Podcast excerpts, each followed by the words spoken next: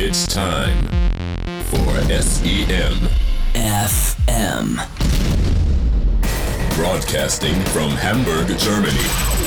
The crazy sons of search engine marketing bringing you all the knowledge and all the news and the latest trends. Everything about paid search, PPC, and performance marketing for your listening pleasure. Now, please welcome your hosts, Mark and Tom. Liebe Hörer und Hörerinnen zu SEM FM. Heute wieder mit den allseits beliebten Moderatoren Marc und Thomas. Wir haben die Folge Nummer 57 erreicht. 57. 57 Mal haben wir euch schon genervt mit SEM. Nein, SEM. begeistert. Begeistert, achso, begeistert wollte ich sagen, genau. Und auch heute wieder haben wir uns eine tolle Sendung ausgedacht für Anfänger. Ja, auf jeden Fall ein Wunsch haben wir nach unserem News-Part, der natürlich nicht fehlen darf, Ja. ähm, ein paar Tipps zusammengestellt für Leute, die neu sind im AdWords-Geschäft. Und wir haben neues Equipment, Marc. Wie immer, Thomas, du hast mal wieder keine Mühen und Kosten gescheut.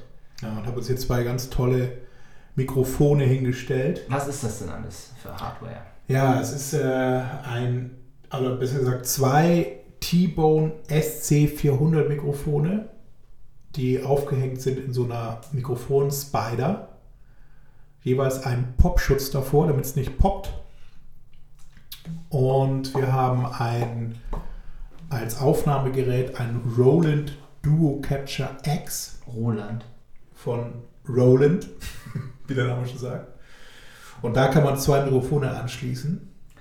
Und das bedeutet für Daniel Müller, Und das bedeutet für Daniel Müller zum Beispiel oder für sämtliche anderen Menschen, die uns unterstützen wollen, es geht nicht. es geht nicht. Ihr müsstet, wenn dann, ein Aufnahmegerät mitbringen, was ein drittes und viertes Mikrofon erlaubt. Forever alone. Deswegen werden wir für diese Sendung für immer zu zweit weitermachen. Das ist hiermit. Oder auch alleine irgendwann. Alleine geht auch noch, das stimmt. Naja, gut, Marc. Sendung für Anfänger, was haben wir uns ausgedacht? Also wir wollen erst mit den News anfangen. Also mit den, oder haben wir eigentlich schon die Kommentare der letzten Sendung äh, besprochen? Nein, ich habe gerade nicht viel. offen. Es waren sieben Kommentare, die Hälfte davon waren von dir. War ich selber, genau. Ähm, und es ging darum, letztes Mal haben wir live vom SEA-Camp berichtet. Live und in Farbe. Du wirst jetzt nicht Schokolade essen. Ich esse jetzt nicht viel Schokolade. Oh. Ja, und da gab es dann noch einige Zwischenfragen zu ähm, Links, die man Thomas nachgereicht hat, und dem Skript, das Suchanfragen in Hast du eigentlich das eingereicht? Tokens. Äh, ich habe meins eingereicht und gesagt, dass deins ähm, noch eingereicht wird Cool. bis zum nächsten Jahr. Das passt. Ja, ich denke auch. Ich meine, die Leute, die das auf sich genommen haben, also das Geld für die Konferenz, nicht mehr das, aber sie es aufgenommen haben, nach Jena zu kommen, die haben es auch verdient, dass sie ein paar exklusive Informationen haben, Mhm. behalten können. So, dann fangen wir los. Äh, fangen wir an. Ja, die erste News ist zum Thema Amazon Product Ads. Die sind jetzt nämlich aus der Beta-Phase raus in Deutschland, die Amazon Produktanzeigen. Und ihr solltet das unbedingt mal ausprobieren, wenn ihr im Retail-Bereich arbeitet. Weil man kann dadurch auf Amazon seine eigenen Produkte über einen Produktdatenfeed einspielen Wenn man diese Produkte auch auf Amazon verkauft. Nee, eben nicht. Und man verkauft dadurch aber eben nicht die Produkte auf Amazon und deren Warenkorb. Also man behält quasi die Kundendaten für sich. Man greift einfach nur Traffic von Amazon ab und der ist echt gewaltig. Und wo tauchen diese Anzeigen auf? Entweder ähm, sind das dann so äh, Produkte, die einfach äh, unterhalb von Produktteilseiten angezeigt werden, in so einer, in so einer äh, einzelnen Zeile. Produkte auf anderen Websites heißt, glaube ich, dann einfach da weiter. Oder es sind so richtige Produkte, also so Detailseiten. Und dann gibt es eben keinen Warenkorb-Button, sondern dann ist, sieht das sieht optisch aus wie eine Detailseite von Amazon, aber statt dem in den Warenkorb legen hat man dann eben zum Händler wechseln. Ach, da unten. Sieht so ein bisschen auch aus wie so eine AdWords-Produktanzeige. Ja, wir werden mal einen Link posten, dann könnt ihr euch das auch ein bisschen Kannst bildlich. Ähm, beschweren, besser wenn man so nach Stuhl oder so sucht. Obwohl, nee, ich ist da nicht bei Amazon. Du meinst doch, man landet dann auf einer externen Seite. ja, man landet dann in dem Shop, der diesen Stuhl verkauft. Hm. Also ich nicht. Ja, man muss natürlich auch so eine Anzeige haben und vor sich. Ne? Produktanzeigen von externen Webseiten, da ist es. Siehst du, Aha. Ja. Steht hier noch drunter, ob es Amazon Payments akzeptiert? nee, das ist alles völlig egal. Man kann Ja, es ist egal, aber Jeder kann es wird mitmachen. angezeigt, wenn du es akzeptierst. Ja. Also es ist jedenfalls sehr gut. Ähm, wenn ihr das mal nutzen solltet oder ausprobieren wollt, eben, da gibt es äh, momentan auch noch so einen kleinen Bonus von Amazon. Ich glaube 60 Euro zahlen sie einem, äh, schenken sie einem, wenn man da mitmacht. Also kann man durchaus mal ausprobieren. Funktioniert äh, Conversion Rate mäßig sehr gut. Wirklich, und man bekommt auch viel Traffic darüber. Ja, Man wundert sich immer, dass die Leute dann ganz runter scrollen. aber so ist es. Cool. Dann haben wir die nächste News zu Flickr. Marc, benutzt du Flickr?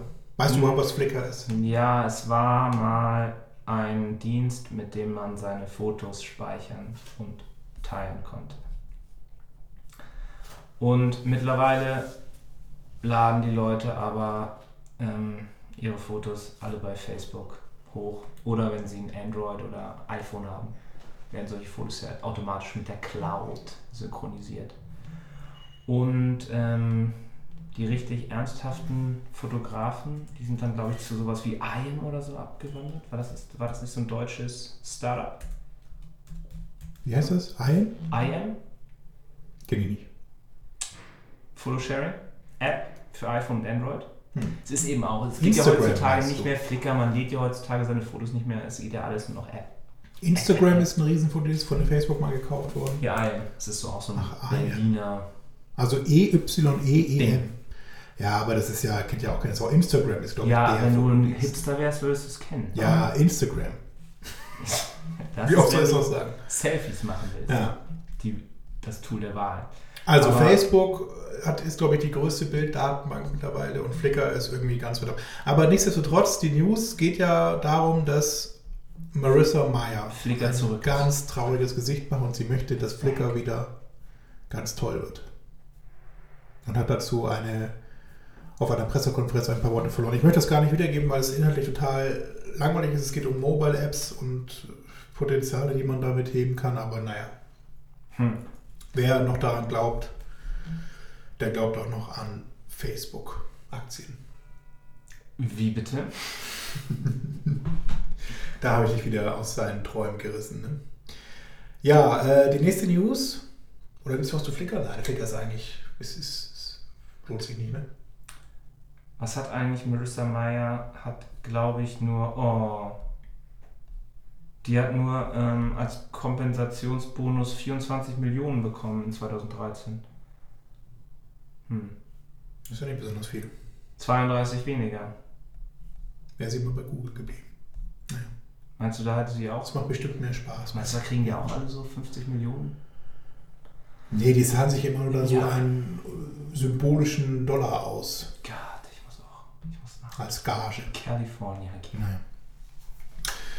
Das, das ist ein nächste großes ist, Thema. äh, ja, das musst du mal erzählen, weil das verstehe ich immer nicht, die Aufregung darum. Ach so.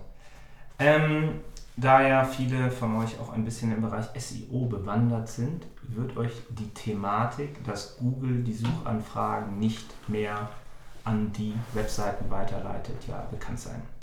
Das bezieht sich hauptsächlich eben auf, auf Google Analytics oder aber auch sonstige Webanalyse-Systeme. Da war dann immer das, die Suchanfrage not provided.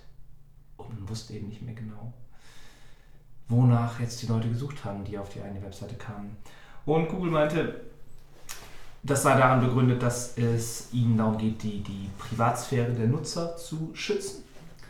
Und die Frage, die dann viele gestellt haben, war, ja, aber warum gebt ihr das denn für den bezahlten Traffic aus AdWords immer noch weiter, dieses äh, Search Query? Und jetzt hat Google da reagiert und gibt das auch nicht mehr weiter. Und ähm, da hat er natürlich auch viel Angst. Wie sollen jetzt ihre AdWords-Kampagne optimieren? Wie sollen sie weiterhin Negatives finden oder neue Keywords? Und das ist aber eigentlich nicht so das Problem, weil den Suchanfragenbericht im AdWords-Konto, den wird es auch weiterhin geben. nur eben aggregiert und anonymisiert und eben nicht mehr für jeden einzelnen Nutzer ähm, den Begriff, wonach er gesucht hat. Also eigentlich ändert sich kaum was für Leute, die mit AdWords arbeiten, solange sie den Suchanfragenbericht im AdWords-Konto oder den Suchanfragenbericht sich über die API ziehen, sollte das alles kein Problem sein. Und betrifft das nicht auch, das habe ich zumindest mal so verstanden, dann sowas wie, ich kann die Absprungraten und die äh, Verweildauer und sowas auf den einzelnen Begriffen nicht mehr sehen? Oder ist das nochmal ein anderes Thema? Naja, auf den Keywords siehst du es ja trotzdem noch. Also in Analytics ja In aber auch nicht mehr, oder? Die Keywords, die du verknüpfst ja dann Analytics mit AdWords und siehst dann deine Keywords dann geht's auf wieder. deiner Ad-Groups. Okay. Was Ah du ja, eben dann ah nicht ja, mehr siehst, ja. ja, für, die, für die Suchanfragen kriegst du Okay. über das AdWords-Interface natürlich immer noch äh, die Klickraten und die Conversion-Raten, wenn du den Google Conversion Tracking benutzt. Aber ja, richtig. Sowas wie Verweildauern wirst du dafür nicht mehr finden. Also das Schlimme ist eigentlich, dass Google da wieder so ein bisschen die Monopolstellung ausnutzt. Warum? Was, warum? Oder ja, das ist das, was ich immer so da mitbekommen habe, oder was dann immer Was so ist denn daran aber Ausnutzen einer Weiß ich Monopolstellung? nicht, das frage ich mich ja auch. Ich, es bleibt dir ja frei, ab jetzt äh, auf Bing zu werben. Wenn du da die Suchanfragen noch äh, weitergeleitet Ja. bekommst. Ist das, wie ist es da eigentlich? Also auf der einen Seite sagen die Leute immer Datenschutz, Datenschutz und dann, wenn Ja. irgendein Unternehmen aus den USA mal was tut für den Datenschutz. Hm. Das, ist auch wieder nicht recht. Ne? Ja, naja, gut. Mal gucken, ob man da. Ja, aber gerne das sagt, sagt doch eure Meinung dazu. Ähm, fehlt euch jetzt dadurch irgendwie was, was unbedingt notwendig wäre? Ähm, dann schreibt es in die Kommentare. Wir sind gerne bereit, wieder eine Petition zu starten und zu fordern, dass es zurückkommt. Dann haben wir die News zum Google Plus Post Ads. Das sind, ist ein neues Werbeformat bei Google. Ich poste da einfach mal den Link, die, der so ein bisschen zeigt, was dort so verschießt. Wir haben es in der letzten Sendung auch ein bisschen vorgestellt. Marc guckt gerade das Video dazu an. Cruel Consumer is young, creative, they're constantly connected, they're using social all the time, and they really just want to have Ja, das ist auch funny. Sie sagen, äh, die Nutzer, ah, sie benutzen ständig soziale Dienste. When it came to the 2000 Aber wer aber ist das Google Plus, was sie benutzen? Ja, das ist ja auch das, äh, das Interessante, was so ein bisschen aufkam die letzten zwei Wochen, nachdem Vic Gundotra, heißt der Gundotra? Ja, seinen Rücktritt äh, angekündigt hat, der acht Jahre lang bei Google war und ich glaube vier Jahre lang davon Google Plus aufgebaut hat. für das Google Plus Fiasko verantwortlich. Und der ist jetzt ähm, zurückgetreten, verlässt Google und dann kamen ja gleich so ein paar Gerüchte auf, dass Google Plus damit auch dann abgeschafft wird, weil sich nämlich ganz viele Mitarbeiter, die dann bisher auf den Google Plus Stack draufgesessen sind, die werden jetzt zu dem ins Android-Team versetzt gleichzeitig. Ja, Ich glaube, da wurde aber so ein bisschen äh, was zusammengewürfelt, also was nicht, oder? hab ja, es gibt ja einen von mir sehr hochgeschätzten Podcast, This Week in Google und This Week in Tech, Twig. Können wir auch mal einen Link zu posten, haben wir das schon mal gemacht? Ich glaube ja, aber kann nicht schaden, das jetzt zweites Mal zu Und die haben auf jeden Fall auch gesagt, dass sie äh, auch von Google interne Informationen bekommen haben, dass sich da wohl irgendwas ändert und dass sie das auf jeden Fall nicht mehr so weiterführen wollen wie bisher.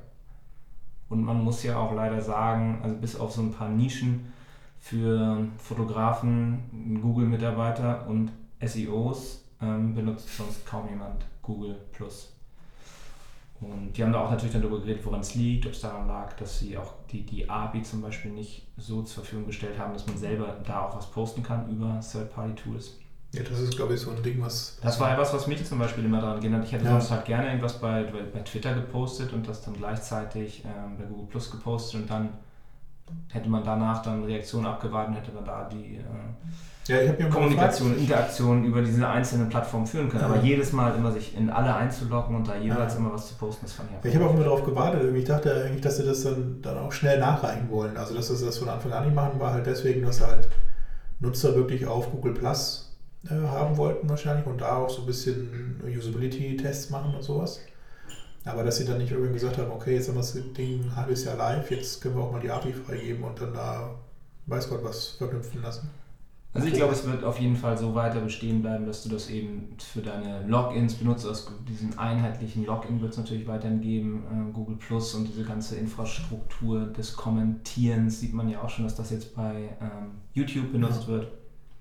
Oder eben auch in den Hangouts. Das war ja was, das mit Google Plus zusammen gelauncht wurde. Und das ist auch ein, äh, ein sehr nützliches Tool. Das ganze Videoconferencing, was du automatisch, wenn du einen Kalendereintrag bei Google machst, hast du jetzt eine Videokonferenz damit drin.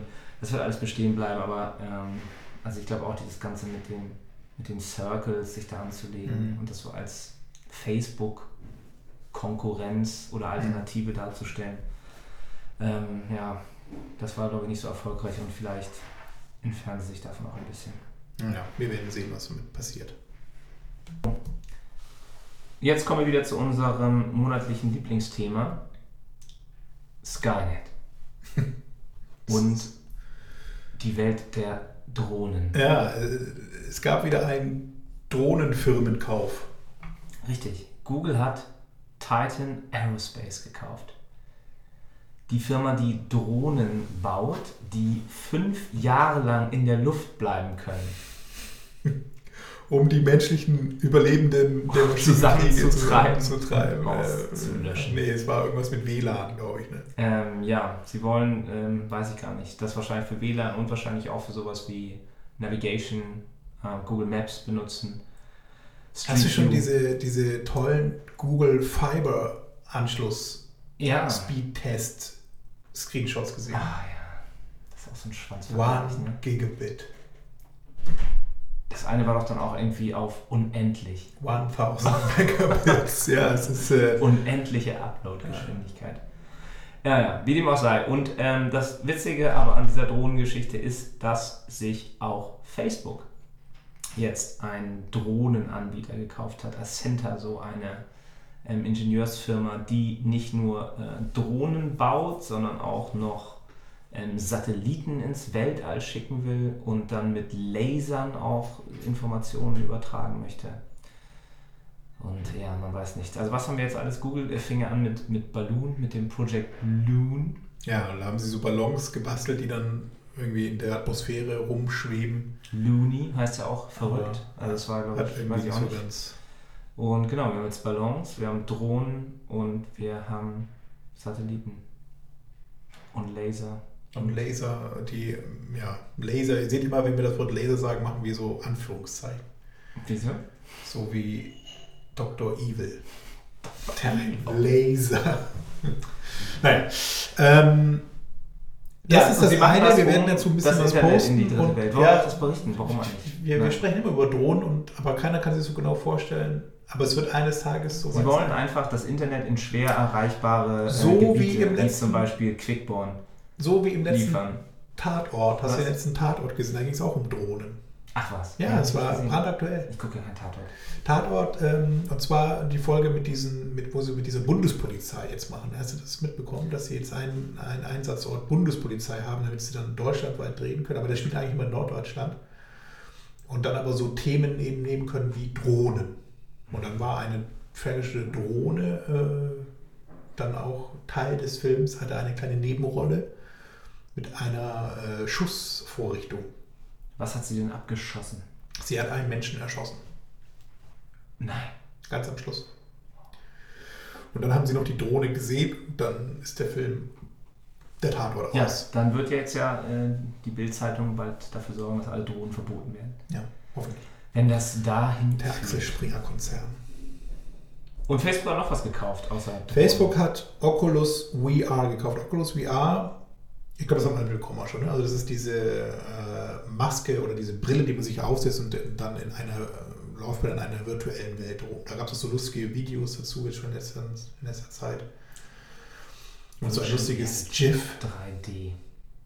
Hast du dieses Video gesehen, dass eben ähm, Ja, fand ich witzig, Futurama, Ja. glaube ich. Ähm, aber es hat sich auch, glaube ich, bisher keiner so richtig vorstellen können, was ähm, Facebook damit nun wieder vorhat. Und Drohnen das steuern? ganz interessant, dass das eben auch wieder so eine, ähm, sag ich mal, wirklich visionäre Akquisition war, wo ja ähm, Facebook und Google eigentlich die einzigen sind, die sowas auch so machen und wo man dann gar nicht weiß, was die eigentlich damit anfangen wollen. Mhm. Und ich glaube, die haben wirklich einen 20 Jahre Geheimplan. Und da können sich doch mal wieder die Deutschen dann ein, ein Beispiel nehmen. Ich habe mich auch über diesen Brief wieder so aufgeregt von Döpfner ne? Ja. an Google. So ein Battle-Hilferufbrief, wo dann wirklich auch drin, er hat, sich, er hat es wirklich getan, dass er schrieb, Google ist Skynet. Ja, und Weil er jetzt sagt, oh, äh, wir werden bald alle sterben, deshalb muss die deutsche Regierung jetzt Google das Geld wegnehmen, damit ich das dann für die Bild-Zeitung haben kann. Weil wir haben moralische und ethische Grundsätze. Und so, ach Gott, Ja, war das war toll. ganz traurig. Hast du ihn gelesen? Ja, also ich war auch schockiert. Ja. Entsetzt. Blöd halten die die. die Ja, es war zufällig genau eine Woche vor dem, vor dieser europäischen Europaratssitzung da, ne? Also es war nicht zufällig der Zeitpunkt. Nein, natürlich nicht. Und ich habe aus. Leistungsschutzrecht. Naja, gut. Keine Ahnung, was das äh, da immer soll, da auf Google rumzuhacken. Ja, und auch halt wirklich. Ähm, Ich meine, es hätte ja jeder. Äh, Es war halt eine Kapitulation. Er hat auch geschrieben, halt, wir haben schon verloren, wir haben keine Ja. Chance. Die sind, die sind viel besser, viel schlauer, viel schneller. Und wir können uns jetzt eigentlich nur noch ähm, versuchen, durch Gesetze abzuschotten vor jeglicher Innovation. Tja, So habe ich das interpretiert. vielleicht sollten Sie das mal tun. Hm? Vielleicht sollten Sie das ja mal tun. Ich glaube, du hast deine Mikrofonspinne übrigens falsch rum angeschraubt, aber ist egal. Ist genau Ähm, so. Woran Sieht bei mir anders das? aus. Bei mir ist das so. Du sprichst auch ganz anders rein. Ich weiß auch nicht. Äh, Also, ihr versteht uns ja trotzdem. Versteht man. Und dann gab es ja Anfang äh, Mai, nee, Quatsch, Mitte April schon die Ankündigung, dass es, beziehungsweise Anfang April die Ankündigung, dass es Mitte April eine ganz tolle Google-Innovation geben soll. Ja, da könnte ich auch schon wieder ausrasten. Ne? Als, als Deutscher, wo wir gerade bei dem Thema sind.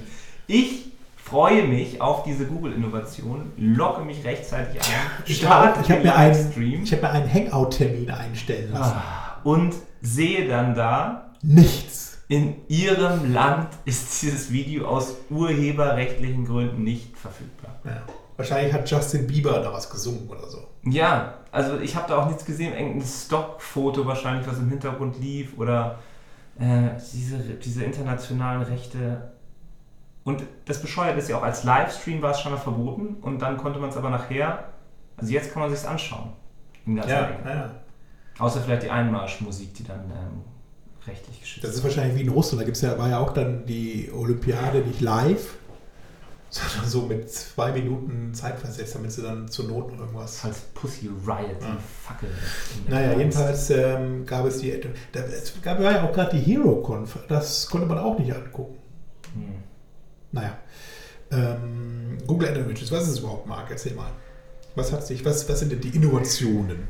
Ja, es hatten halt äh, auch wieder alle viel, viel Angst nach dieser großen Enhanced Campaigns Sache, dachten alle, Gott, oh Gott, was kommt jetzt wieder auf uns zu? Noch mehr Arbeit, müssen wir jetzt unser ganzes Konto wieder umbauen. Ähm, dem war aber nicht so. Eigentlich waren die Änderungen alle, also es war nichts, was man jetzt tun muss, aber es gibt einiges, was man jetzt ähm, tun kann. Und es war drei Bereiche, in die sie diese halbstündige Präsentation aufgeteilt haben. Das eine waren ähm, Anzeigenformate, das zweite war Reporting und das dritte waren Tools. Und bei den Anzeigenformaten ist eigentlich so das Interessanteste, dass Google natürlich jetzt auch gesagt hat, Mobile, Mobile, Mobile und Apps, Apps, Apps. Ja, also dieses, da darf ich noch mal kurz einhaken. Ja. Dieses Mobile-Thema wird schon extrem gepusht von Google, ne? Weil sie ja auch gesehen haben, dass Facebook jetzt über 50% der Umsätze über Mobile Ads macht. Facebook hat es verstanden. Ja, aber hat auch ganz schön lange gebraucht dafür. Genau. Aber Google eben noch nicht so. Und hast du das von diesem Facebook-Werbenetzwerk gehört, was sie jetzt launchen wollen? Ähm, nicht im Detail. Ich habe auch nur irgend so einen Twitter-Eintrag gesehen und gefolgt, dass Google, äh, Facebook sowas ähnliches aufbauen möchte wie das Google Display-Netzwerk.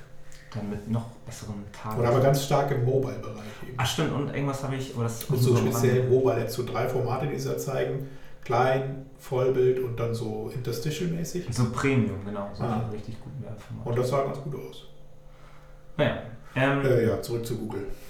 zurück zu Google und zu Mobile. Ähm, was sie ermöglichen werden für ähm, App Install Ads, dass du jetzt auch ähm, targeten kannst nach Leuten, die bestimmte Apps benutzen. Ähm, das Beispiel, was Sie genannt haben, jemand hat eine, ähm, also man targetet jemanden, der zum Beispiel sowas wie Runtastic oder Nike Plus hat und man weiß eben dann, und, und äh, Google weiß dann sogar, wie, wie oft die diese App benutzen, ob sie regelmäßig laufen damit. Und dann kann man diesen Leuten zum Beispiel dann ähm, Werbung zeigen für eine gesunde Kochrezepte oder Kaloriezähler oder irgendwelche ähm, Laufschuhe zum Beispiel. Und das gibt es jetzt auch, dieses äh, App Install Ad unter True, True View Videoanzeigen zum Beispiel. Also da auch nochmal eine neue Platzierungsmöglichkeit. Sie bieten jetzt auch die Möglichkeit, in die App rein zu verlinken. Ja, das ist echt eine Das ist wichtig, weil sie auch wieder so eine Statistik rausgekramt haben, dass 80% aller Apps runtergeladen, installiert werden und dann nie wieder aufgemacht werden. Genau. Und ich kenne das ja auch von mir, man findet das irgendwie spannend, guckt sich die App äh, dann einmal an, ähm, vergisst sie dann entweder oder hat auch festgestellt, dass sie einem nicht so viel nutzt, wie man es erwartet hätte. Und Google erlaubt es jetzt eben, dass man die Leute, die so eine App schon installiert haben, dass man die nochmal reaktiviert. Das Beispiel war, man hat eine ähm, Hotel-App, so eine Booking-App auf seinem Handy und sucht jetzt nach einem Hotel in San Francisco und bekommt jetzt halt nicht einfach nur einen Link zur App, sondern man kann dann einen, einen Knopf sehen, da steht dann einfach Open und wenn man den drückt, öffnet sich automatisch die App auf seinem Android-Phone und man landet dann gleich in der Ansicht der Hotels in San Francisco, die man über diese App dann buchen kann. Ja, das ist echt so. Mir geht es auch teilweise so, dass ich eine App installiert habe und dann auf der mobilen Version bin von diesem App-Hersteller. Und dann kommt ja häufig noch dieses, äh, diese äh, Anmerkung, also bei iPhone zumindest eben Open App, also du kannst dann eigentlich die App auch öffnen, aber man macht es dann teilweise sogar trotzdem nicht und bleibt dann einfach auf der mobilen Version der Webseite. Okay. Und sie, und das letzte war was? Ja, ich meine nur, das ist so dieses Thema eben 80% installieren, Ja. ja. aber benutzen sie dann auch nicht. Ne? Man braucht ja auch eigentlich nur Angry Birds. Ja, als App. Aber vielleicht kann man da auch rein deep verlinken. Ja. Wenn man nach Schweinen oder Vogelgrippe sucht. Ähm, und das letzte war dann, dass man mehr Tracking-Möglichkeiten bekommt, also jetzt auch In-App-Purchases oder In-App-Activities dann zukünftig messen kann. Also, das war der erste Bereich, Ad-Formats. Das zweite ist dann Reporting. Da ging es eigentlich nur wieder darum, über diese Cross-Device-Effekte, dass Nutzer, es gibt ja, da haben wir auch in der letzten Sendung darüber gesprochen, Mhm. dass man jetzt auch diese Cross-Device-Conversions sich anzeigen Genau. lassen kann. Und ähm, die eben bei zum einen den Conversions zwischen verschiedenen Computern, also ein Computer bei der Arbeit, Computer zu Hause und eben noch stärker bei ähm, dem Wechsel von Smartphones zu Desktop-Rechnern. Aber für mich sieht das ja einfach immer nur so aus, dass sie halt irgendwie was im Hintergrund sich ausrechnen und man dann einfach 30% mehr Conversions im Konto hat und dadurch dann 30% mehr ausgibt. Oder?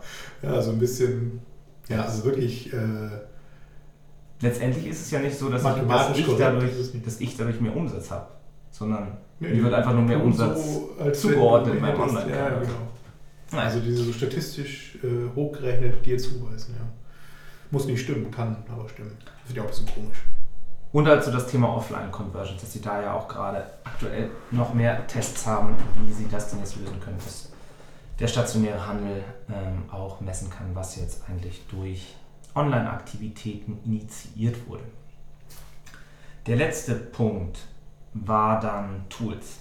Und da haben sie Bulk Actions vorgestellt. Das habe ich in dem Video nicht so richtig verstanden. Es geht, glaube ich, darum, dass man jetzt so im Bulk auch für mehrere hunderttausend Kampagnen gleichzeitig das Geotargeting und sowas ändern kann, dass man halt irgendwie sehr viel schneller und effizienter in der App arbeiten kann. Genau, und da kann ich nachher noch ein bisschen was zu sagen. Hat mir Larry Kim einen ganz guten Beitrag geschrieben, aber da komme ich nachher noch drauf. Und was aber auch wieder so ein bisschen dann dahin geht, diese ganzen Sachen, die sie vorgestellt haben, das war alles im Browser. Ne? Also es gab Ja. nichts irgendwie für den AdWords Editor. Und ähm, das, das zweite dann bei den Tools war, dass sie automatisiertes Bidding äh, nochmal verbessert haben. Sie wollen da jetzt auf das Level von State-of-the-Art äh, Third-Party-Tools kommen. Mach mir Sorgen um meinen Job. Äh, man kann jetzt die maximale Conversions für ein gegebenes Budget targeten können und auch eine Umsatzmaximierung wird es geben als Zielvorgabe. Und dann fand ich bei den Tools noch sehr cool ähm, so eine Art Pivot-Tabelle. Ja, das ist richtig geil. Dass man per Drag and Drop äh, sich verschiedene Kennzahlen zusammenziehen kann, segmentieren kann, sich Charts anzeigen lassen kann, alles in Echtzeit. Sie haben auch vorab dann so ähm, gezeigt, wie lange sowas dauern würde, wenn man sich die Zahlen, äh, die Daten alle runterlädt als CSV in Excel Park daraus eine Pivot-Tabelle baut. Und das sah schon alles sehr, ähm, sehr snappy, wie man im Englischen sagt, aus. Ich bin mal gespannt, ob es dann im tatsächlichen Account, auch in einem großen Account, dann wirklich auch noch so, so schnell Mhm. ähm, geht. Oder ob dann irgendwann der Browser abstürzt. Mein Chrome-Browser stürzt ständig ab. Du solltest dir mal den Yandex-Browser erzählen, das ist der gleiche auch von Russland. Du magst auch Russen. Ja, mag ich auch.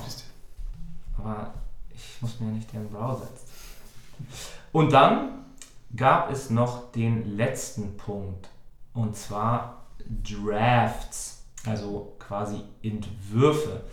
Das ist ein neues Tool, was man dazu benutzen kann, Kampagnenänderungen oder Änderungen im Account vorab zu testen.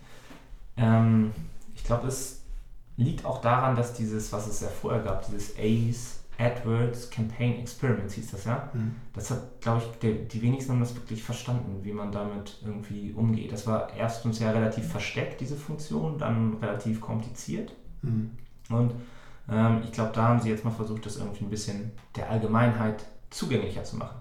Und das sah in dem Video auch relativ einfach aus. Also man hat eine Kampagne genommen, hat dann einfach gesagt, okay, für diese Kampagne möchte ich einen neuen Draft erstellen, konnte dem dann einen Namen geben und konnte dann in diesem neuen Draft alles machen. Also konnte Keywords hinzufügen, wegnehmen, Texte ändern, Budgets ändern, CPCs anpassen und ähm, konnte das dann speichern. Dann wieder auswählen, wie viel Prozent des Traffics man auf dieser neuen Kampagne zum Beispiel laufen lassen möchte. Und ähm, nachdem man dann gesehen hat, dass das besser funktioniert, was man da geändert hat, kann man dann eben switchen von dem Draft ähm, oder den Draft quasi zur neuen Kampagne machen. Ja, ist ganz praktisch. Gerade eben für so Testing-Szenarien, die man durchspielen möchte, bevor man das Ganze wirklich so live ausprobiert, kann man mal da so ein bisschen rumspielen, mal zusammenstellen und dann ja, Also ein Haufen cooles Zeug und man kann nur wieder sagen, warum macht nicht Bing auch mal sowas? Warum macht die Bild-Zeitung sowas nicht? Der Döpfner. Ja, Anstatt solche Briefe zu schreiben. genau. Ja, und wie eben schon angekündigt hat, ähm, der gute Larry Kim einen interessanten Blogpost zu diesen neuen AdWords-Features geschrieben. Und zwar fragt er sich, ob es, ob jetzt schlechte Zeiten für Enterprise-Level Third-Party-Tools angebrochen sind. Denn die Funktionen, die Mark vorhin erwähnt hat, Bulk Actions, Automated Bidding, Advanced Reporting und Drafts and Experiments, sind eigentlich so die klassischen Felder, auf denen sich dann Third-Party-Tools bewegen. Die bieten eben dann sowas an wie Bulk-Verarbeitung, also riesige Accounts äh, mit Masseneditor und irgendwie noch verwalten können, ohne dass man alles runterladen muss, von Hand ändern muss, wieder hochladen muss. Und wenn das jetzt auch direkt im Elvis-Interface geht, ist natürlich ein Grund mehr, nicht ein anderes Tool einzusetzen, sondern eben dann in diesem Interface zu bleiben. Genauso das Thema Automated Bidding. Da wird es eben neue Funktionen geben, die auch speziell diese Tools eigentlich ermöglichen. Also eben auf eine, für ein bestimmtes Budget die maximalen Conversions rausholen oder eben auch für einen maximalen Umsatz ähm, zu optimieren, das Ganze. Das sind Funktionen, die eigentlich auch immer dann nur mit Third Party automatisiert möglich waren. Das Thema Advanced Reporting, ähm, das ist eigentlich so ein Tool, also die nennen das eben so Multidimensional Tool. Das ist ähm, dieses erwähnte Pivot-Modell, was Marc erwähnt hat, dass man eben die Daten, die man im Account hat, optisch, grafisch aufbereiten kann und so auch äh, visualisieren kann. Das geht so ein bisschen in Richtung Forecasting. Das waren auch so, sind auch immer so die Sachen, die dann gerne von Third-Party Bitmanagement Tools angeboten oder präferiert werden, was man sagt, eben hier könnt ihr dann das Ganze visualisieren und gucken, wie das eigentlich so laufen könnte, laufen würde, wenn man äh, folgende Änderungen vornimmt. Genauso dann das Thema Drafts Experiments, wieder das gleiche. Man kann eben Modelle äh, erstellen von seinem Account, verschiedene Sachen ändern, CPC-Gebote anpassen, neue Keywords hinzufügen und das Ganze dann laufen lassen und gucken, ob das besser läuft oder nicht. Also das ist, geht alles so in die Richtung Third-Party-Bit-Management-Tools. Und das ist eben jetzt so die Frage, warum Marc, warum soll ich noch Software oder Kenshu oder sonst irgendwas einsetzen? Naja, zum einen alle Leute, die nicht unbedingt Google ihre Umsatz- und Conversion-Daten geben wollen. Ja, das ist natürlich noch ein Grund so. Ne? sollten sich nach einem Third-Party-Tool umschauen.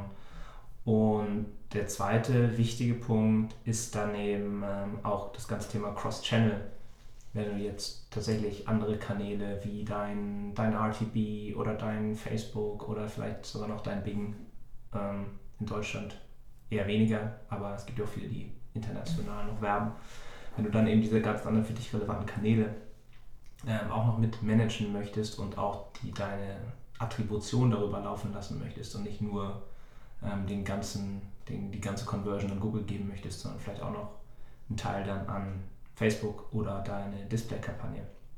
Du, die nächste Ad Innovation von Google ist, dass sie Bing-Verwaltung direkt im AdWords-Interface ermöglichen? Das fehlt ja noch. Und Yandex und Und Baidu. Yandex und Baidu, genau.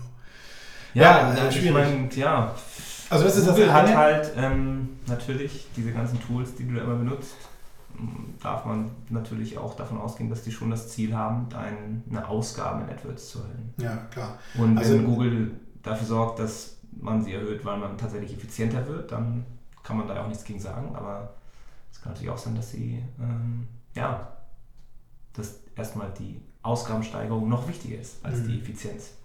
Also das ist ja auch nur die eine Interpretation, Interpretation des Ganzen. Man kann es eben dann davon au- aufgrund dieser Features sagen, Third-Party-Tools werden dadurch ähm, obsolet. Aber die andere Sache, die man sich auch schlussfolgern kann, ist, dass vielleicht Google darauf hinarbeitet, dass der AdWords-Editor, Offline-Editor überflüssig wird und den nicht mehr weiterentwickelt. Das wäre natürlich bedauerlich für viele. Ja, weiß ich gar nicht so. Also ich Obwohl man glaube, kann auch, richtig große Konten kann man damit ja auch nicht. Nee, also da, das, das ist eben das eine. Also wenn das immer richtig groß wird, so ein Account, mehrere Konten, mehrere Accounts, Dann ist eh egal. dann äh, bin ich mit dem Editor auch nicht besonders schnell, weil das Runterladen, Hochladen ewig dauert und weil auch dann die Verwaltung innerhalb dieser, also mit Sortierung und dann irgendwo rein drillen da in diese, das ist auch nicht unbedingt praktisch dann mehr. Also da kann ich auch mit dem Interface arbeiten mittlerweile. Das ist mittlerweile echt vom Look and Feel her so gut gemacht auch, von, also dass man über mehrere Kampagnen hinweg, über mehrere Accounts hinweg, wenn man möchte, eben was editieren kann.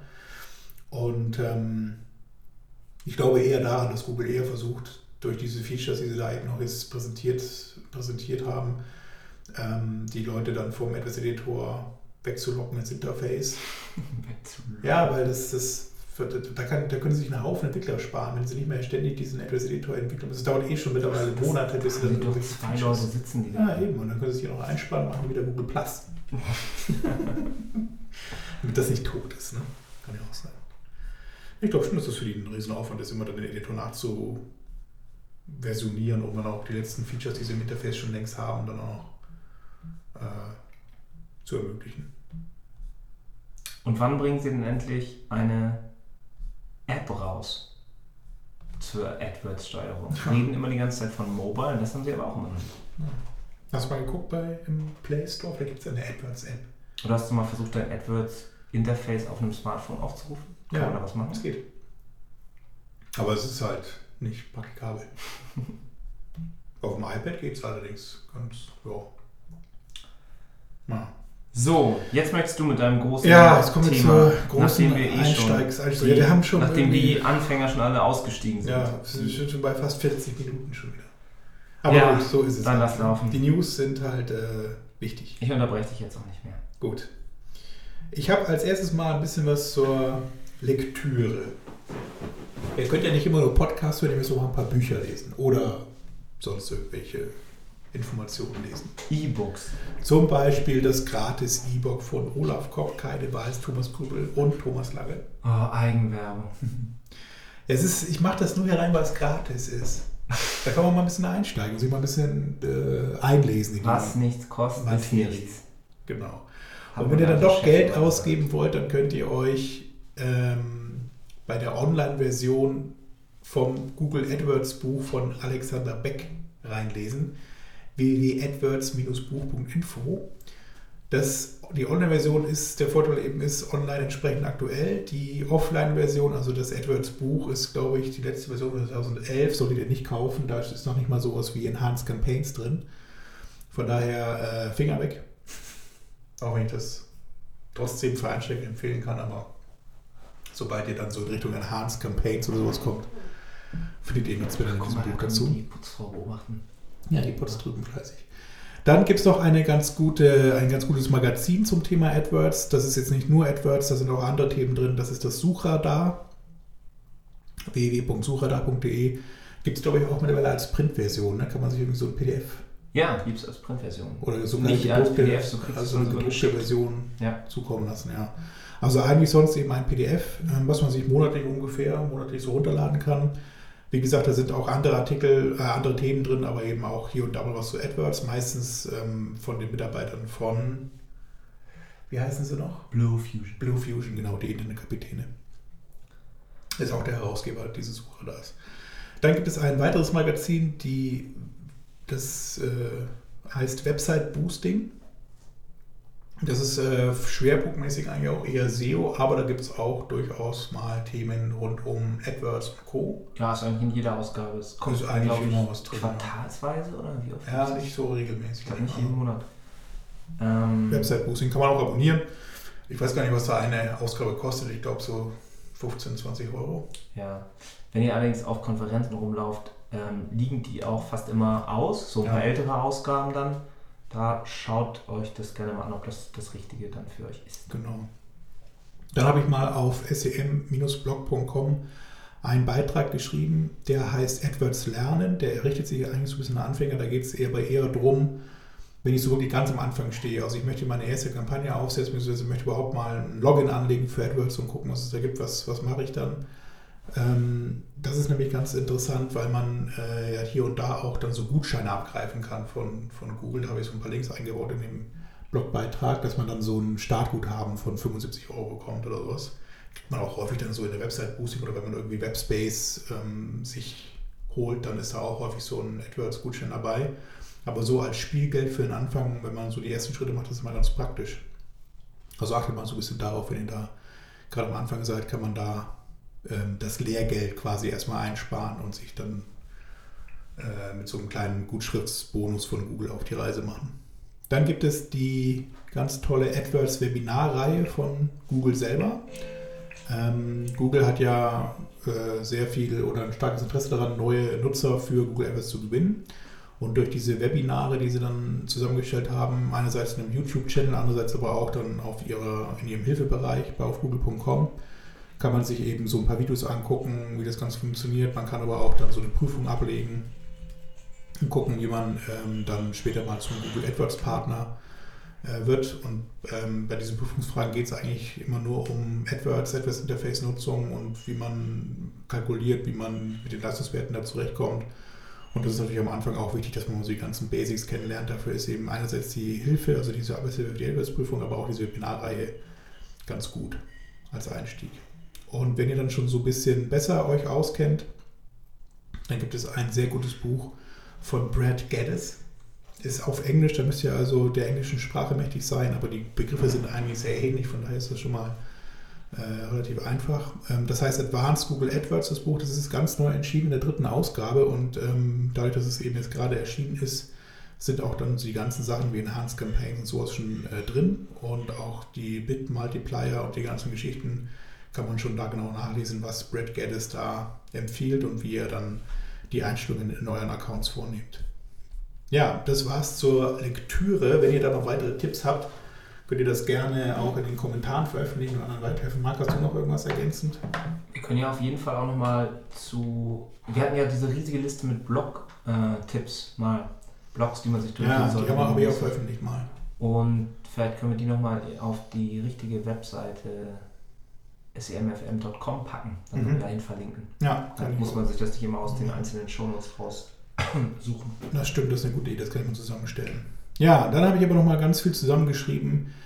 Ähm, und zwar habe ich mir die Frage gestellt, was machen eigentlich die meisten AdWords-Anfänger falsch? Ähm, weil das ist was, was so in den meisten Büchern zu dem Thema nicht vorkommt. Also die, die Fehler, die viele begehen, werden nicht beschrieben, sondern es geht eben darum, wie, wie macht man es gleich richtig. Aber ähm, man kann eigentlich von, aufgrund dessen, was man falsch machen kann, ganz gut darauf schließen, wie es eigentlich richtig geht. Ähm, die meisten, das ist mein erster Punkt, fangen eigentlich schon bei der Struktur falsch an. Das heißt, sie überlegen sich nicht im Vorfeld, was ist die richtige Struktur für meine AdWords-Werbung. Also bei Struktur denke ich eben an Kampagnen- und Anzeigengruppenstruktur. Ähm, die Frage ist also, wie baut man das vernünftig aus, dass es einerseits skalierbar ist, das ist eigentlich so das Wichtigste. Wie kann ich das so gestalten, dass ich auch später, wenn das Ganze dann vernünftig gut läuft, auch noch mehr aus der Sache rauskommen kann. Meistens kommt man eben dann nicht drum herum, die Struktur zu erweitern. Und das sollte eben möglich sein, nicht, dass man dann irgendwann auf der Ebene festhängt oder auf der kleinsten Ebene festhängt und dann eben nicht mehr das Ganze ausbauen kann. Das geht zwar immer trotzdem, also man kann da eigentlich jetzt nicht wirklich was falsch machen, aber man kann sich halt vieles erleichtern, wenn man die Struktur vernünftig wählt. Das ist vor allem dann auch im Bereich Reporting, Auswertung ganz interessant. Wenn man das Ganze gut strukturiert, dann kann man das später auch viel einfacher auswerten. So ein, ganz, so ein paar Klassiker möchte ich mitgeben. Wenn man ähm, eine Eigenmarke hat, die man äh, auch bewerben möchte, sollte man das tunlichst von den sonstigen Keywords, die man jetzt als Nicht-Marke, Non-Brand bezeichnen würde, eben dann trennen. Das heißt, ich mache mindestens eine Kampagne für meine Eigenmarke, wo ich dann auch nur Begriffe reinpacke, die mit meiner Eigenmarke zu tun haben. Das sind aber genauso gut Vertipper oder auch die URL, auf der ich dann die Webseite laufen lasse. Diese ganzen Themen soll ich da reinbringen. Ähm, die ganzen anderen Keywords, die ganzen anderen Begriffe soll ich eben dann in weiteren Kampagnen, die ich dann vielleicht mit NB oder Non-Brand irgendwie als Label versehe, dann trennen, um eben nicht ähm, Eigenmarke und Produktbegriffe oder generische Begriffe dann vermische. Die Gefahr ist nämlich, dass man, oder der, der Unterschied ist eigentlich folgender, die CPCs für die Eigenmarken sind im Normalfall relativ günstig und die Conversions sind relativ hoch, weil man eben, wenn Leute die Eigenmarke schon kennen, suchen sie halt bei Google danach. Die nutzen das eher so als Navigationshilfe irgendwie. Also ich rufe die Seite auf bei Google und gebe dann halt gleich einen Produktnamen ein, weil ich das kaufen möchte. Das ist eigentlich keine große Marketingleistung in dem Sinn. Die Marke ist vielleicht schon bekannt durch irgendeinen anderen, durch irgendeine andere Werbung, durch vielleicht eine Zeitschrift oder irgendwas anderes. Und da ist eben dann keine Marketingleistung. Das heißt, die CPCs sind gering, der Kauf ist, die Conversion ist hoch wenn ich das Ganze dann mit meinen Non-Bands vermische, dann habe ich eigentlich am Ende so ein bisschen verfälschte Leistungswerte und kann das nicht mehr optimal optimieren auf die Werte, die ich eigentlich im Bereich Non-Band, also wirklich im Bereich Marketingleistung erreichen möchte. Genauso sollte man Search und Display trennen. Das heißt, alles, was ich in der Google Suche und bei Google Suchpartnern mache, soll ich von dem trennen, was ich im Display-Netzwerk von Google mache.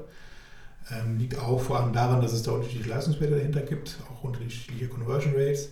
Und vor allem kann ich auch mit verschiedenen äh, Werbeformaten arbeiten. Das ist ja einer der Punkte, der als Default ist immer noch zusammenpackt. Ne? Es gibt jetzt dieses genau. Search und Display und da sollte man, genau, wenn man also vorhat, sich ein bisschen mehr damit zu beschäftigen, mit dem Thema AdWords, dann sollte man das von Anfang an trennen. Ja, also wenn man eine Kampagne neu anlegt, dann ist es eben standardmäßig eingeschaltet, beides, ähm, beides ähm, laufen zu lassen. Ähm, das sollte man eben dann auch beim Anlegen der Kampagne gleich schon mal trennen und sich nur für eins entscheiden. Ja, was man ansonsten so beachten kann bei der Struktur, vielleicht nur so generell, ein ganz guter Einstieg ist eigentlich, dass man mal versucht, so die Navigationsstruktur der Webseite nachzubauen. Also wenn man so verschiedene Produktbereiche hat zum Beispiel oder wenn man verschiedene Themen auf der Webseite darstellt, kann man das auch in seiner Struktur, in der Kampagnenstruktur widerspiegeln. Und ähm, alles, was so Bereiche sind, die man auf der Webseite nicht direkt findet, die aber dann mit dem Produkt oder mit dem Thema zu tun haben, was man bewirbt, sollte man auch wieder in eigenen Kampagnen, also in Sonderkampagnen für beispielsweise leistungsstarke Keywords oder trafficstarke Keywords zusammenfassen. Das Ganze hilft einfach später bei der Auswertung ganz stark und auch bei dem Ausbau der, der, des Kontos. Also man kann eben dann gezielt in einzelnen Kampagnen Suchanfragenberichte erstellen und kann so die Kampagne immer weiter ausweiten auf Anzeigengruppenebene und läuft nicht Gefahr, dass man dann am Ende wieder irgendwelche Begriffswelten oder irgendwelche ähm, Brand- und Non-Brand-Keywords mischt. Ähm, was man sonst noch so beachten sollte bei den Anzeigengruppen speziell ist, dass man da nicht mehr als zehn thematisch passende Keywords zusammenmischt. Also thematisch passend heißt eigentlich nicht nur, dass man, also Thema ist es nicht unbedingt dann irgendwie ein bestimmtes Thema oder zehn verschiedene, sondern dass man auf so Begriffssynonyme maximal zusammenpackt. oder auch Kombinationen aus Begriffen. Das liegt vor allem daran, dass wenn man da viel mehr Keywords reinpackt, dass man es normalerweise dann nicht mehr schafft, da einen vernünftigen, passenden Anzeigentext zu schreiben. Also ähm, Anzeigengruppen heißen deswegen Anzeigengruppen, weil man eben da eine Anzeige reinschreibt, hinter der dann Keywords laufen. So ist es ja Keyword-Gruppe, wenn man das zusammenstellen kann. Das heißt aber Anzeigengruppe, das heißt man schreibt einen, einen Anzeigentext mit einem bestimmten Werbeziel und setzt dann dahinter die thematisch passenden Suchbegriffe oder Keywords eben rein. Und so sollte man auch denken, wenn man eben dann die Struktur aufbaut. Der Sinn ist eigentlich, wenn man das Ganze thematisch oder Relevanz unter Relevanzgesichtspunkt zusammenfasst, also Anzeigentext passend zu den Keywords, dann kriegt man von Google im Normalfall auch einen hohen Qualitätsfaktor, sprich die Klickrate ist hoch, weil das eben zusammenpasst. Ich suche nach äh, dem Begriff Schuh und es kommt auch im Anzeigentext vor, dann klickt man da auch eher drauf. Und dadurch hat man eben dann eine ganz gute Qualität im Konto und kann so ein bisschen die CPCs senken am Ende. Also das ist eben auch das Wichtige bei der Struktur. Wenn die ähm, solide ist, gut zusammenpasst von Anfang an, kann man auch ein bisschen Kosten sparen. Ja, was viele noch am Anfang gerade falsch machen, ist, dass sie alles als Match-Type Broad einbuchen. Das ist zwar zum Anfang nicht verkehrt, also man kann damit relativ schnell neue Begriffe finden und sein Konto aufbauen, aber man sollte versuchen, möglichst schnell, also von Anfang an, auch ähm, die anderen Match-Types, vor allem Exact Match, zu verwenden. Also Begriffe, von denen ich schon vorher weiß, bevor ich die Kampagne überhaupt starte, die werden viel gesucht, die werden auch viel geklickt. Das habe ich auch genau auf meiner Webseite äh, anzubieten, was da gesucht wird. Solche Begriffe sollte man auch gleich exakt einbuchen. Liegt auch wieder daran, Exakt-Begriffe werden nicht so häufig ausgespielt zu irgendwelchen Begriffen, die sich Google so ausdenkt, sondern eben exakt zu dem Suchbegriff, der auch eingegeben wurde. Und dadurch ist die Klickrate entsprechend ähm, hoch, weil eben die Impressionen begrenzt werden, dieses Keywords, diese Anzeige.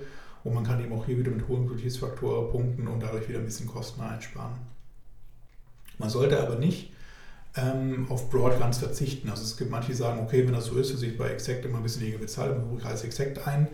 Das ist extrem aufwendig, weil man eben einfach nicht weiß, was Leute suchen und man kann eben nur durch Broad-Begriffe äh, oder auch speziell durch den neuen äh, Gebots äh, Match-Type äh, Broad Match Modified ähm, neue Begriffe finden, indem ich eben dann den Suchanfragenbericht auslöse und mir dann anzeigen lasse, was wurde gesucht und zu welchem Begriff in meinem Konto, zu welchem Broad-Begriff wurde eben dann das Matching vorgenommen. Und wenn das eben auch passen sollte, wenn der Begriff eben auch für mich interessant ist, kann ich den entsprechend nachbuchen. Ähm, was man allerdings mittlerweile machen kann, früher war das immer so, man sollte eigentlich so gemischt alle drei Match-Tabs verwenden. Ich würde mittlerweile empfehlen, dass man ein Konto auch nur mit Broad Match Modified und Broad und ähm, Exact aufbauen kann und dass man den Match-Type Phrase eigentlich weglassen kann mittlerweile.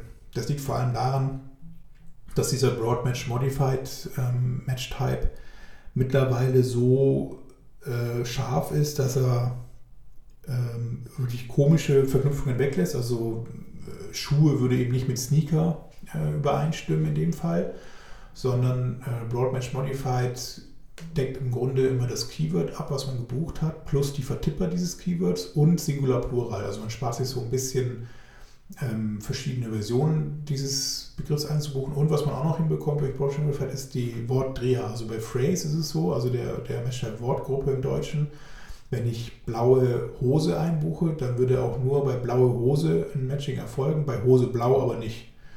Und das Ganze bei Broadchannel Modified eingebucht, also mit Pluszeichen davor, würde in beiden Fällen funktionieren. Also würde auch, wenn ich plus blau plus Hose einbuche, kommt auch bei blaue Hose oder Hose blau ein Matching zustande. Also man spart sich so ein bisschen ähm, den extremen Ausbau an Keywords und deckt trotzdem alle möglichen Anfragen ab.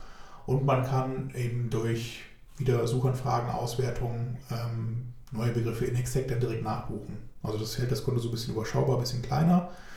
Und ähm, ja, man kommt eigentlich genauso gut zurande wie vorher auch. Was man aber bei dem Ganzen nicht vergessen sollte, wenn man eben mit Broad und Watchman arbeitet, ist eben dann das Thema Negatives. Ähm, ich glaube, das ist auch das, was die meisten Anfänger wirklich am Anfang überhaupt nicht machen, dass man von vornherein sich ein paar Negatives ausdenkt, die einfach nicht zur Anzeigenschaltung führen sollen. Das sprich, sowas wie, ich habe einen Online-Shop und jemand sucht dann nach dem Begriff Reklamation. Das würde ja eigentlich thematisch passen. Man kann bei mir reklamieren, aber ich will eigentlich, dass einer mit der eine Reklamation irgendwie durchführen will, eben dann über meine AdWords-Anzeige auf meinen Shop kommt. Der kann irgendwie sonst so auf meinen Shop kommen und dann da was äh, sich äh, beschweren, aber dafür muss ich ja nicht auch noch was bezahlen. Also es gibt so Standardbegriffe, die man im Bereich Retailer ausopten sollte, eben durch Negatives. Es gibt in allen möglichen Branchen und Bereichen eigentlich so Begriffe, die man ähm, als negativ belegen soll. Ganz häufig ist es zum Beispiel auch branchenübergreifend der Begriff Jobs. Ähm, viele vergessen das eben auszuschließen auf Account- bzw. Kampagnenebene und haben dann einfach viel Traffic aus Kombination irgendein Begriff plus Jobs. Also jemand sucht auf Jobsuche, sucht irgendwas in einem bestimmten Bereich, in irgendeiner Branche der braucht aber, wie gesagt, auch nicht über eine AdWords-Anzeige kommen. Den kann ich irgendwie durch eine Jobbörse wie Monster oder was erreichen und da auch genügend für bezahlen, aber nicht über AdWords nochmal speziell, weil die Leute auch nicht in Kaufland sind, sondern eben eigentlich einen Job suchen. Also das ist nochmal so ein Thema, das, da könnte man eine eigene Sendung damit zu verfassen, aber äh, entsprechend auch wichtig. Ja, vielleicht können wir auf Keywords nochmal eingehen, in speziell Keyword-Recherche, Keywords erstellen. Ja, wie man das machen kann, das können wir gerne nochmal auch in Folgesendungen. Soll ich mal kurz was Unterhaltsames einwerfen? Oh ja, bitte. Bevor du zum nächsten Punkt gehst. Heute hat mir beim Mittagessen ein Ex-Kollege von uns beiden etwas ähm, gezeigt, was ich noch gar nicht kannte. Kennst du Neko Mimi? Nee. Das ist so wie I am? Nein, das ist ein Gerät, was du dir auf den Kopf setzt, was deine Gehirnströme misst. Und an diesem Gerät sind so zwei Ohren befestigt die dann jeweils, äh, wenn du irgendwie entspannt bist, gehen die Ohren so nach unten. Wenn du aufgeregt bist, wackeln die Ohren. Und hier gibt es ein Video dazu, wie das funktioniert. Hm. Mit so vier japanischen Und wenn du das aufsetzt, kommt einfach Fail wahrscheinlich. Immer kein Gehirn gefunden. Also das ist Tierschützen. Und ich kann mir gut vorstellen, dass in Japan mittlerweile schon alle damit rumlaufen. Neko, N-E-C-O und dann Mimi. Kostet nur 83 Euro. Und dann hast du, äh, kannst du deine Gehirnströme in, in Ohrenbewegungen übertragen. Ja, praktisch. Und ich dachte, da du dir ja jeden Schrott sonst immer sofort bestellst. Was Schrott? Ich habe nur sinnvolle Kickstarter. Kickstarter-Sachen und Indiegogo-Sachen bisher gekauft. Also es gibt es auch noch als so normale Version, dass man damit dann so Spiele spielen kann.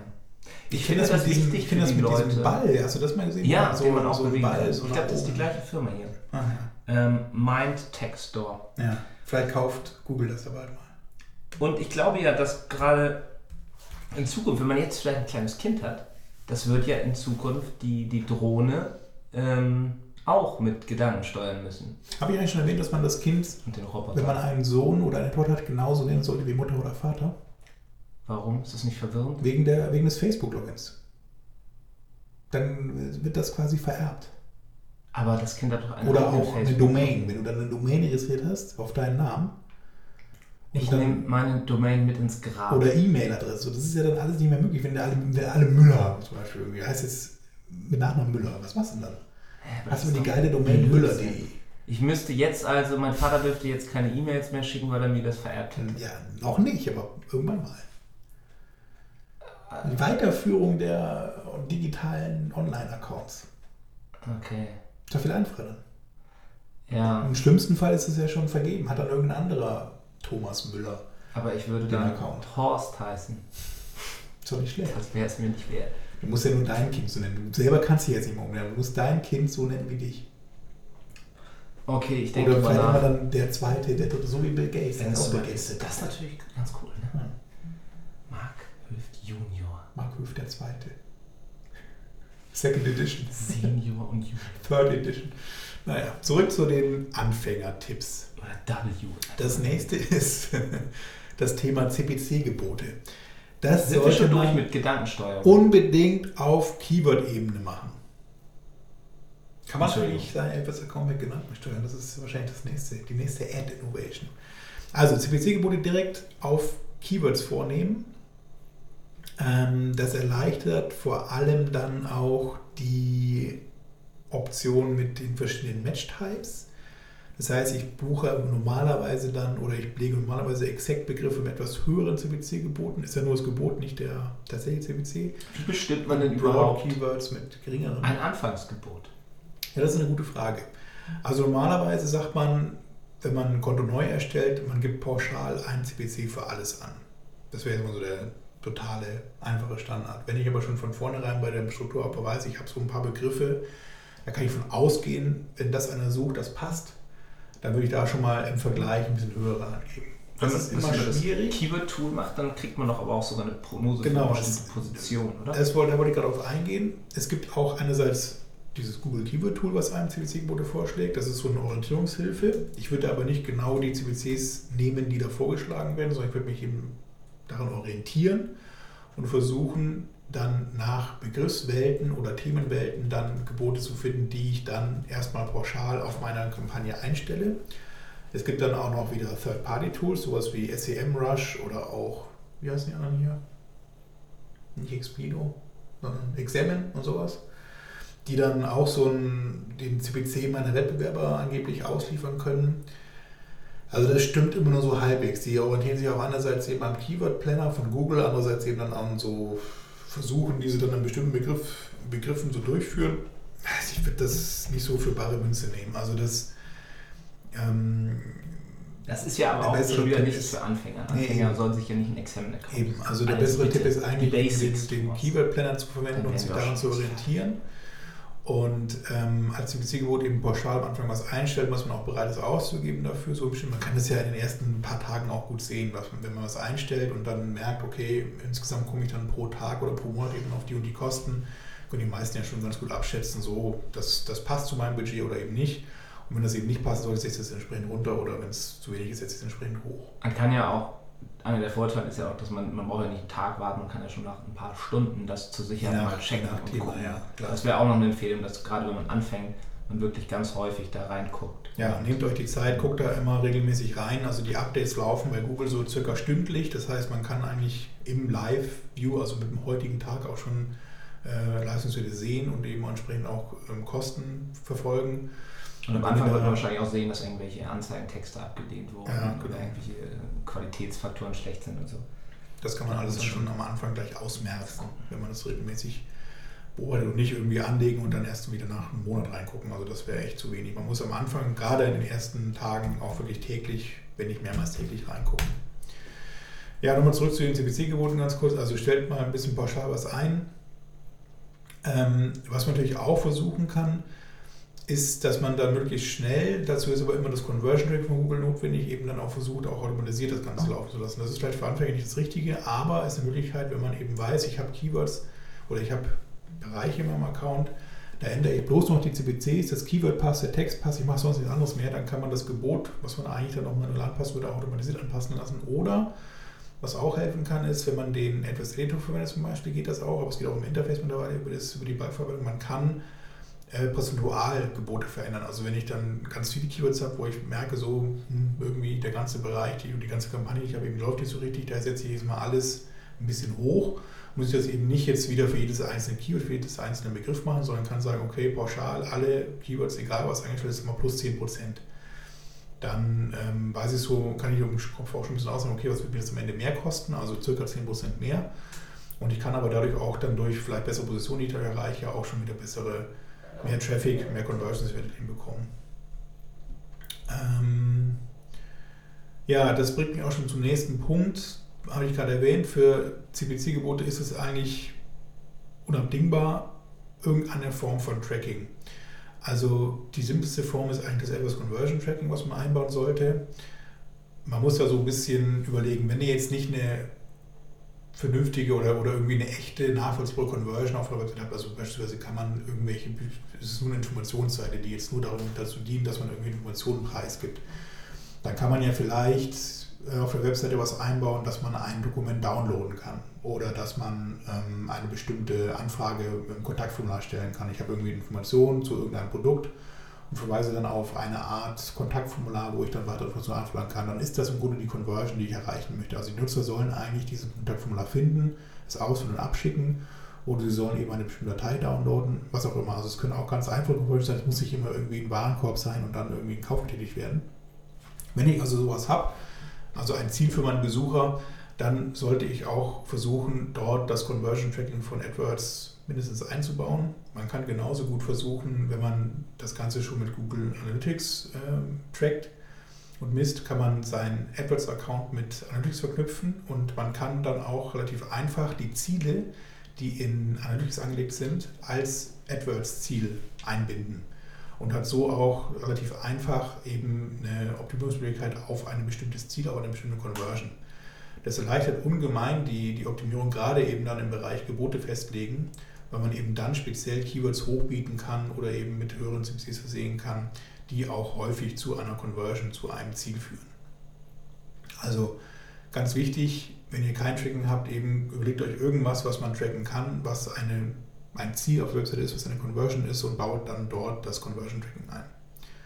Auch dann sind einfach viele Funktionen, die in AdWords sonst nicht möglich sind, dann auch überhaupt möglich. Also zum Beispiel automatisch den Anzeigentext mit der besten Conversion Rate ausliefern nicht den mit der besten Klickrate. Der muss nicht immer der beste sein.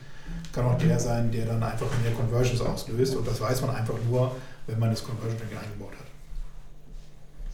Ja, was viele Anfänger noch falsch machen, ist der, mein fünfter Punkt, das ist nämlich alles auf einmal. Ähm, viele haben so ein Problem damit, gerade am Anfang so Sachen Schritt für Schritt zu machen. Also sich immer erst überlegen, wie baue ich meine Kampagne auf, was mache ich am Anfang überhaupt, mache ich gleich beides, also Search und Display oder mache ich erstmal äh, Search Display und gleich, gleich noch Mobile. Also überlegen sich tausend Sachen, die sie eigentlich erreichen wollen und machen dadurch dann einfach nichts richtig. Äh, man sollte sich am Anfang überlegen, okay, was ist mein Hauptziel? Erstmal wahrscheinlich Besucher, also Klicks generieren. Das heißt, ich fange einfach mal mit Search an und kann da so ein bisschen ausprobieren, was sind eben Gebote, die ich bezahlen muss, was sind Begriffe, was sind vielleicht Begriffe, an die ich vorher noch gar nicht gedacht habe. Was finde ich da raus? Also man kann mit AdWords eigentlich ganz einfach Sachen Schritt für Schritt machen. Man muss nicht gleich alles auf einmal machen, das ist ein großer Vorteil. Und es gibt auch, wenn man schon vieles gemacht hat, immer noch Möglichkeiten, Neues zu machen. Zum Beispiel bei, im Bereich Retail, Product Listing Ads ist so ein Thema, was viele vielleicht nicht von Anfang an machen werden, weil es eben noch ein bisschen Feinarbeit im Bereich Produktdaten viel erfordert. Und das sind so Punkte, die kann man sich immer so im Hinterkopf behalten und kann die immer noch mal ähm, anwenden, wenn man merkt, so ich habe alles erreicht im Bereich Search, es läuft alles ganz rund, so wie ich es mir vorstelle, dann kann ich neue Sachen machen. Aber eben nicht versuchen, irgendwie alles auf einmal von Anfang an abzudecken. Wenn ihr das vorhabt, solltet ihr eher ähm, eine Agentur aufsuchen oder irgendjemand, der euch unterstützen kann, der auch schon Erfahrung von Themen hat, weil das sind auch alles Dinge, gerade eben Product Listing oder Remarketing, LSA, die ganzen Begriffe, die da so rumschwirren, die erfordern schon so ein bisschen tieferes Verständnis für die ganze Materie. Und ähm, die, mein, quasi meine fünf Punkte möchte ich eigentlich dann mit den Worten unserer geschätzten Bundeskanzlerin schließen, die da sind, Marc. Gerade hängen auch ihre Plakate rum. Das Abhören von Freunden geht Für gar nicht. so ähnlich. Nein, was war die Wir müssen gemeinsam in kontrollierten Schritten eine Lösung finden. In was für Schritten? In kontrollierten Schritten. Kontrollierte Schritte. Das ist das entscheidende Feld des Anfänger. Ja. Warum ist eigentlich dein Hemdknopf schon auf, Marc? Hast du irgendwas vor? Oh Gott. Sei froh, dass ich noch mehr. Ja, und gemeinsam kann man auch erreichen, wenn ihr dann so Einzelkämpfer seid und irgendwie mal einen Austausch braucht oder mal wissen wollt, wie machen eigentlich andere Jetzt er etwas. wieder zu unserem Stammtisch ein. Dann könnt ihr zum Stammtisch oder, oder die AdWords Community aufrufen. www.adwords, nee, nee, äh, die Deutsche gibt es auch, www.de.adwords-community.com. Das ist quasi das AdWords Forum von Google und da kann jeder, der lustig ist, Fragen stellen zu irgendwelchen AdWords Interface, AdWords Problemen, die man so hat und bekommt dann auch relativ schnell eine Antwort. Und die, die die meisten Antworten geben, werden von Google einmal im Jahr nach San Francisco eingeladen. Ist das nicht toll? Der. TC Summit. Ja, oder hier in Hamburg war es jetzt ja auch gerade für die, die es nicht nach San Francisco geschafft haben. Ja. Aber da waren die gleichen, die uns San Francisco waren übrigens. Auch ein paar andere. Ja. Und die haben aber auch kein äh, Nexus 5 geschenkt. Ah, siehst du. Aber waren, glaube ich, Essen. Und haben halt mal das Google Office gesehen. Ich meine, das ist ja schon für die normalen AdWords Ich wurde heute übrigens als große Ehre. Backup-Speaker für die PPC Masters angeschrieben. Nein, Ja. Glückwunsch. Das ist, wenn, das ist, wenn Matt nicht kann. Das ist ein springender Backup. Krass. Und dann, und dann bist du Einzige, der im Publikum applaudiert, so ganz langsam. Und wir haben einen ganz tollen Backup-Speaker für euch. Thomas Lange. Lange. Oh Gott. Dann denken sich alle, ah, no. Und dann wirst du deinen äh, mitreißenden Vortrag vom SEA Barcamp nochmal wiederholen. Ja, den du mitgeschrieben hast. Kann ich ja nicht wiederholen, weil du die Mitschrift. Oh. Ich würde, damit, Möchte ich würde wieder mit auf die Bühne kommen. Mein, Mitschreiben. mein Adjutant. Mein erster Offizier. Ja, ich habe noch ein Fazit. Für Anfänger. Und zwar möchte ich dieses Fazit an alle richten, die bisher ihren Traffic über SEO generieren und jetzt merken, dass, die ganzen, dass die ganzen Pinguin-Updates und Panda-Bären und wie sie alle heißen im SEO, die lustigen Tierwelt, dass die ihnen jetzt so mittlerweile in den ganzen Spam-Seiten, soweit ich weiß, einen Strich durch die Rechnung machen und jetzt sagen, oh, da muss ich jetzt meinen Traffic, mein, das viele Geld, was ich schon mit Affiliate eingenommen habe, jetzt eben mit AdWords äh, kompensieren. Und ähm, der große Unterschied zwischen SEO und SEM, man muss ja eigentlich sagen SEA, ja, wenn man jetzt wieder an. Ja, kommt Also Punkt. SEM ist eigentlich der, es gibt bei SEO so ganz viele Mythen und irgendwelche Tipps und Tricks und Link-Detox und oder so ein Scheiß, den sich irgendwelche findigen Leute ausgedacht haben. Und ähm, es gibt eigentlich nichts Wieso Scheiß? drastisch Niedergeschriebenes. Naja, das ist ja alles nicht irgendwie offiziell besteht. Das sind ja alles nur so, könnte sein, wenn man das so macht, dass es dann besser ist. Naja, mittlerweile sagt Es gibt so ein auch paar ziemlich Dinge. viel. Aber Ja, Matt Katz, ja gut, der hat früher mal einen Sex-Spam-Filter gebastelt, toll. Hm? Da geht's schon los. Jedenfalls gibt es im SEM eigentlich nicht solche Mythen. Man kann, also es gibt so Es immer gibt mal so ein paar, Mythen. es gibt immer Der so Quality ja, Score. ja, es gibt immer so ein paar Sachen, die Gibt sich dann in irgendwelchen Kunden sagen, ja, ja, Und hier Gelegt Keywords Type. Jetzt gibt es der Exact Webseite haben. lauter so, ein, lauter so ein Driss. Aber das Und, stimmt alles äh, nicht. Das ist alles SEO-Geplänkel. Negative Wenn ihr viel Budget habt, Management. dann gebt es bei AdWords aus. Also, ich glaube, das ist jetzt etwas zu pauschal. Ich würde eher, eher sagen, dass viele SEOs glauben, dass AdWords so leicht sei. Ja, das sage ich damit. Und das, nein, du hast von irgendwelchen Mythen und Verschwörungstheorien gesprochen. Setz dir doch diese Ohrenmütze auf und versuch mit den Gehirnströmen die Ja. wackeln zu Oh lassen. ja, jetzt geht's besser. Ähm, weil du mich nicht mehr hören kannst. Nein, ich glaube ja, dass äh, mittlerweile AdWords fast genauso kompliziert ist wie SEO. Ja, aber, aber was ich sagen will, lasst euch nicht von irgendwelchen Leuten irgendwelche nicht. Mythen einreden. Sondern hört auf nur uns. uns. der, der, the only Wir wollen nur euer Bestes. officially irgendwas. SEM-Podcast. Und ähm, ohne Fleiß kein Preis.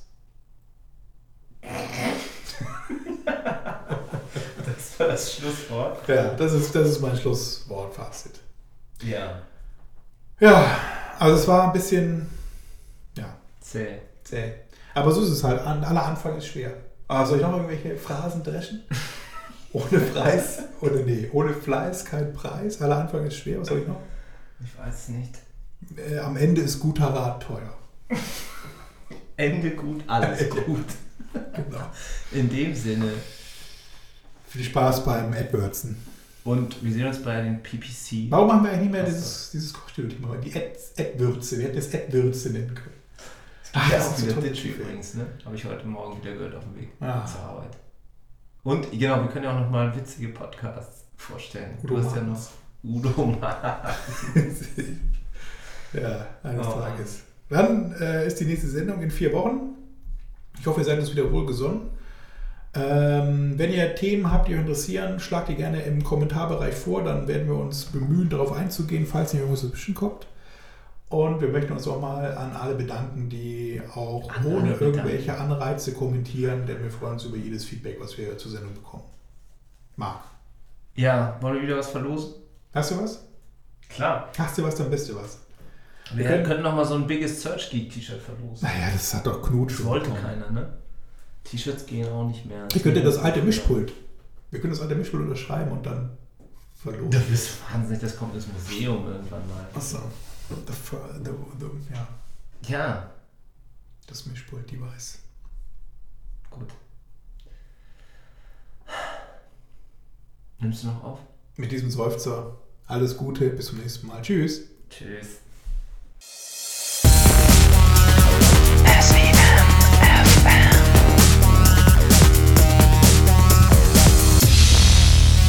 S E M.